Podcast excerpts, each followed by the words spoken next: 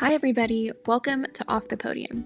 If you're in Model United Nations, you know that a lot of the time, us delegates are required to refrain from using personal pronouns and maintain professionalism. Well, this podcast is going to be defying all those rules. We'll be keeping you up to date on parliamentary procedure, as well as informing you on current affairs in realms of politics, entertainment, technology, and science with a simple and casual approach. It's never been more important to stay informed, so we hope you'll keep up with us. So let's get into it.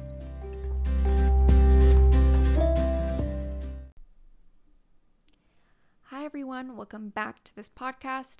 Today, we have some really interesting segments. We're going to talk about how to build re- relationships in MUN, and then we're going to go into some news as always, talk about some conflicts in Azerbaijan and Armenia.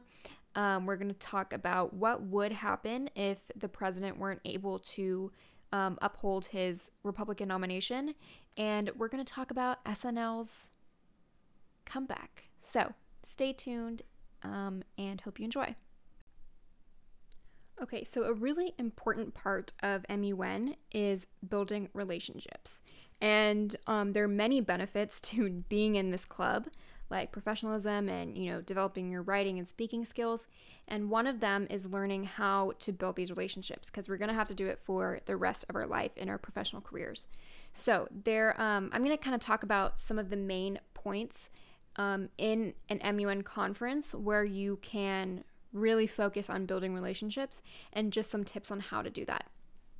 So, um, before committee starts, when people, maybe this is like when people are checking in, um, find people that are in your committee, that are going to be in your committee. Everyone has name tags with their um, country name and their committee.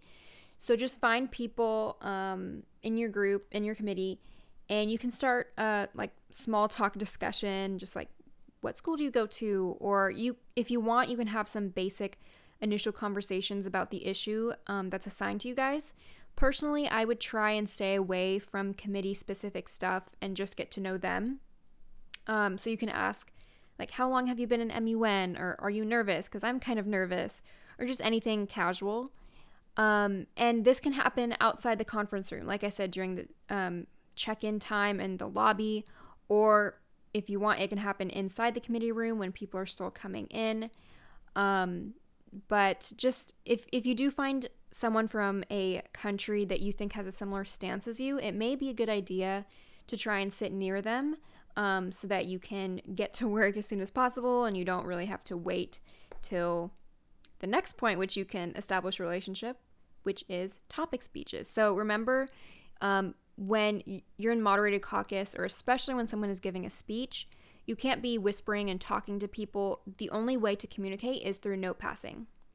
So, if someone's if someone gave a good topic speech, it should be clear after they finish what their country policies are in regards to the topic and what their main approach is going to be to solve the solution. So, if you hear that someone has a similar idea to you, you don't need to wait for an unmoderated caucus to talk to them. Just send them a note. So, you can say, um, Hey, delegate of blah, blah, blah. I really liked your idea of implementing government subsidies, and I have a solution that's similar to that. Um, would you be open to talking about this more? Why don't we find each other during Unmod? So that's kind of lengthy. It can be quick and to the point, but obviously be nice, make it personable in your letter because that doesn't have to be formal. And um, also remember, you don't have to limit your note passing just to one delegate. If you establish a few relationships before the unmoderated caucus, it'll make everything quicker in unmod because you can get started on writing a resolution as soon as possible. Um, so at state, if you have a group established the first night, which is Honestly, probably unlikely because that first night mainly consists of icebreakers and maybe a few topic speeches if you have the time but majority of the delegates are not going to be giving a topic speech. But if you do you know have some people um, you can go ahead and get people's emails and share a google doc and you can start working on um, a resolution that night um, even if you just meet like one other person that you know you want to work with go ahead and start drafting some things together um, and this can be in bullet point form or it can be like in full clause form. Um, but you know, just remember the committee time goes by really fast, so you don't want to waste any time. You can start working on your resolution, you know, whenever you want. Um, so, the time which you take writing your working paper once you are in committee, um, and remember, a working paper is just like your draft resolution before it gets uh, passed. So, that time that you take to write your resolution is very critical to building relationships. So, um, yes, it's limited time, it goes by quick, but you shouldn't be too like uptight. You want to make sure you're welcoming everyone's ideas and you know, don't just listen to those that are power delegates. Um, so if you can be that mediator between those really outspoken power delegates and those who are more quiet, you're going to come off as a much better team member overall, and the chair will see this and it may or may not influence their decisions for awards. So, make sure you're that delegate that everyone wants to talk to and everyone feels comfortable talking to, even if you're just kind of relaying ideas from a quiet delegate to the rest of the group. That kind of shows that like mediation, like if you're just a nice person. Um, also, something that I would recommend is try and get everyone in your resolution group to be like in a circle. Don't just be, you know, this huddle like in the middle you have all these people with the laptops typing at the resolution and then everyone else is just kind of standing behind trying to see um, because like just because they don't have a laptop you know you don't want to be leaving people out which is a basic thing but it literally happens in every single committee um, which is also why it's important to bring a device that you can easily type on. Um, but yeah, just don't leave people out. Be nice. And these are the main places, the main times um, in and out of committee that I find to be very helpful in building relationships. Um, and another time also that I just thought of is lunch or like any of the the meal times um, because maybe you don't want to just stick with, you know, the reedy group. If you want to sit with a delegate from your committee, you're totally welcome to do that. Um, after we kind of all make sure that everyone is there, you can go sit by a delegate from your committee to just talk some ideas or write a resolution. Um, so, yeah, those are my tips, and I hope you enjoyed that. Hope that was helpful.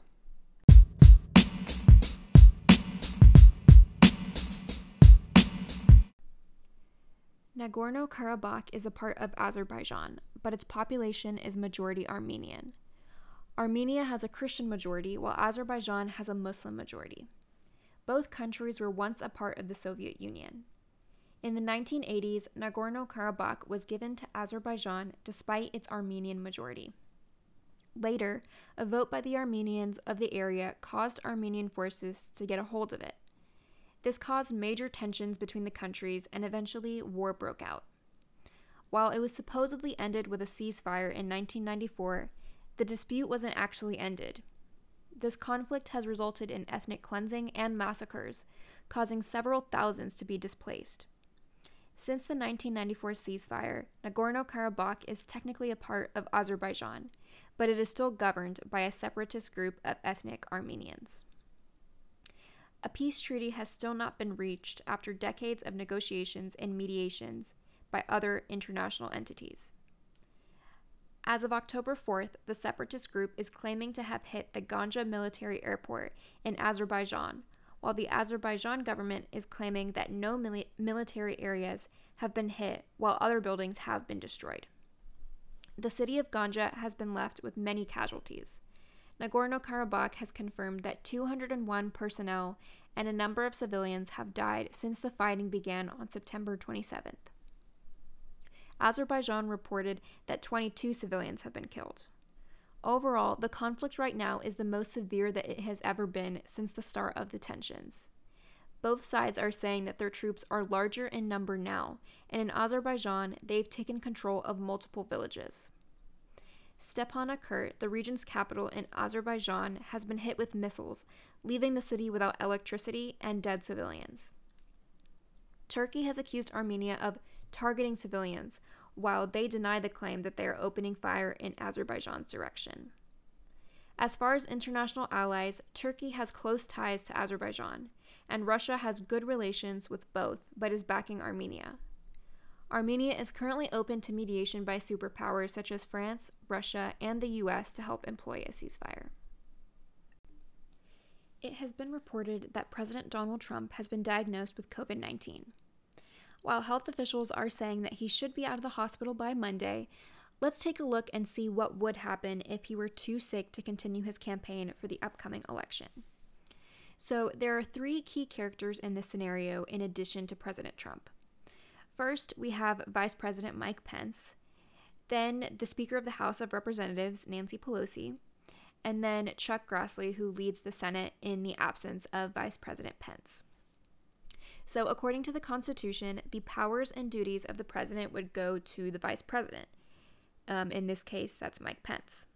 In order to put this into action, Trump would have to address a letter to both Nancy Pelosi and Chuck Grassley to inform them that he's no longer able to serve as president. If at some point Trump were physically able to take back his role, he would again have to send a letter to Congress. Seeing as a US election has never been postponed, it is unlikely that this year's election would be postponed due to Trump's diagnosis. But if it were to happen, the decision would fall into the hands of the US Congress, who has the power to set the election day.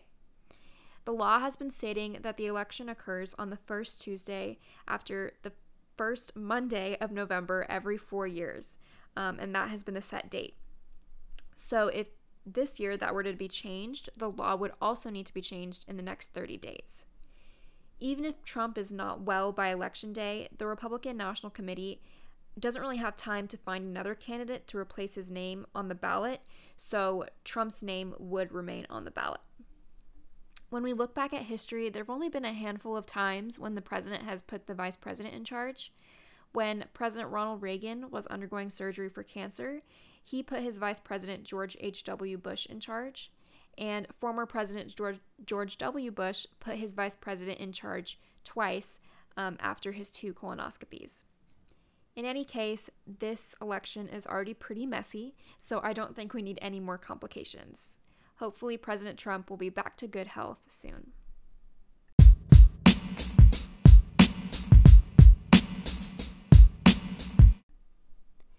Saturday Night Live is back at 30 Rock in New York with a studio audience after half of its last season suddenly became virtually executed. The show began with the staple political cold open, with a portrayal of Tuesday's first presidential debate with Jim Carrey playing former Vice President Joe Biden, and of course, Alec Baldwin playing President Donald Trump. And as a bonus, we got to see Maya Rudolph playing Kamala or Mamala Harris. Chris Rock hosted the season premiere with musical guest Megan Thee Stallion. Chloe Fineman did a spoof of the new Drew Barrymore show and made satirical references to Ellen DeGeneres along the way. My personal favorite segment, Weekend Update, with Colin Jost and Michael Che, was back as well, where they made their jokes about the Trump's COVID 19 diagnosis, among other things. Ending things with good intentions, Che said, I don't want the president to die, obviously. I just wish him a very lengthy recovery. These honest, maybe slightly crossing the line remarks are what makes SNL such an enjoyable show to watch. Karen Valby from Vanity Fair was unimpressed with both host Chris Rock's monologue and musical guest Megan Thee Stallion's performance, but did applaud another staple of SNL, the cast's episode Farewell, where they stood in masks on the Studio 8H stage with Rock telling everyone to wear a mask and be safe out there.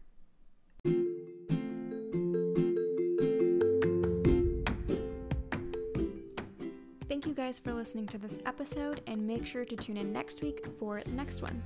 See you later. Bye.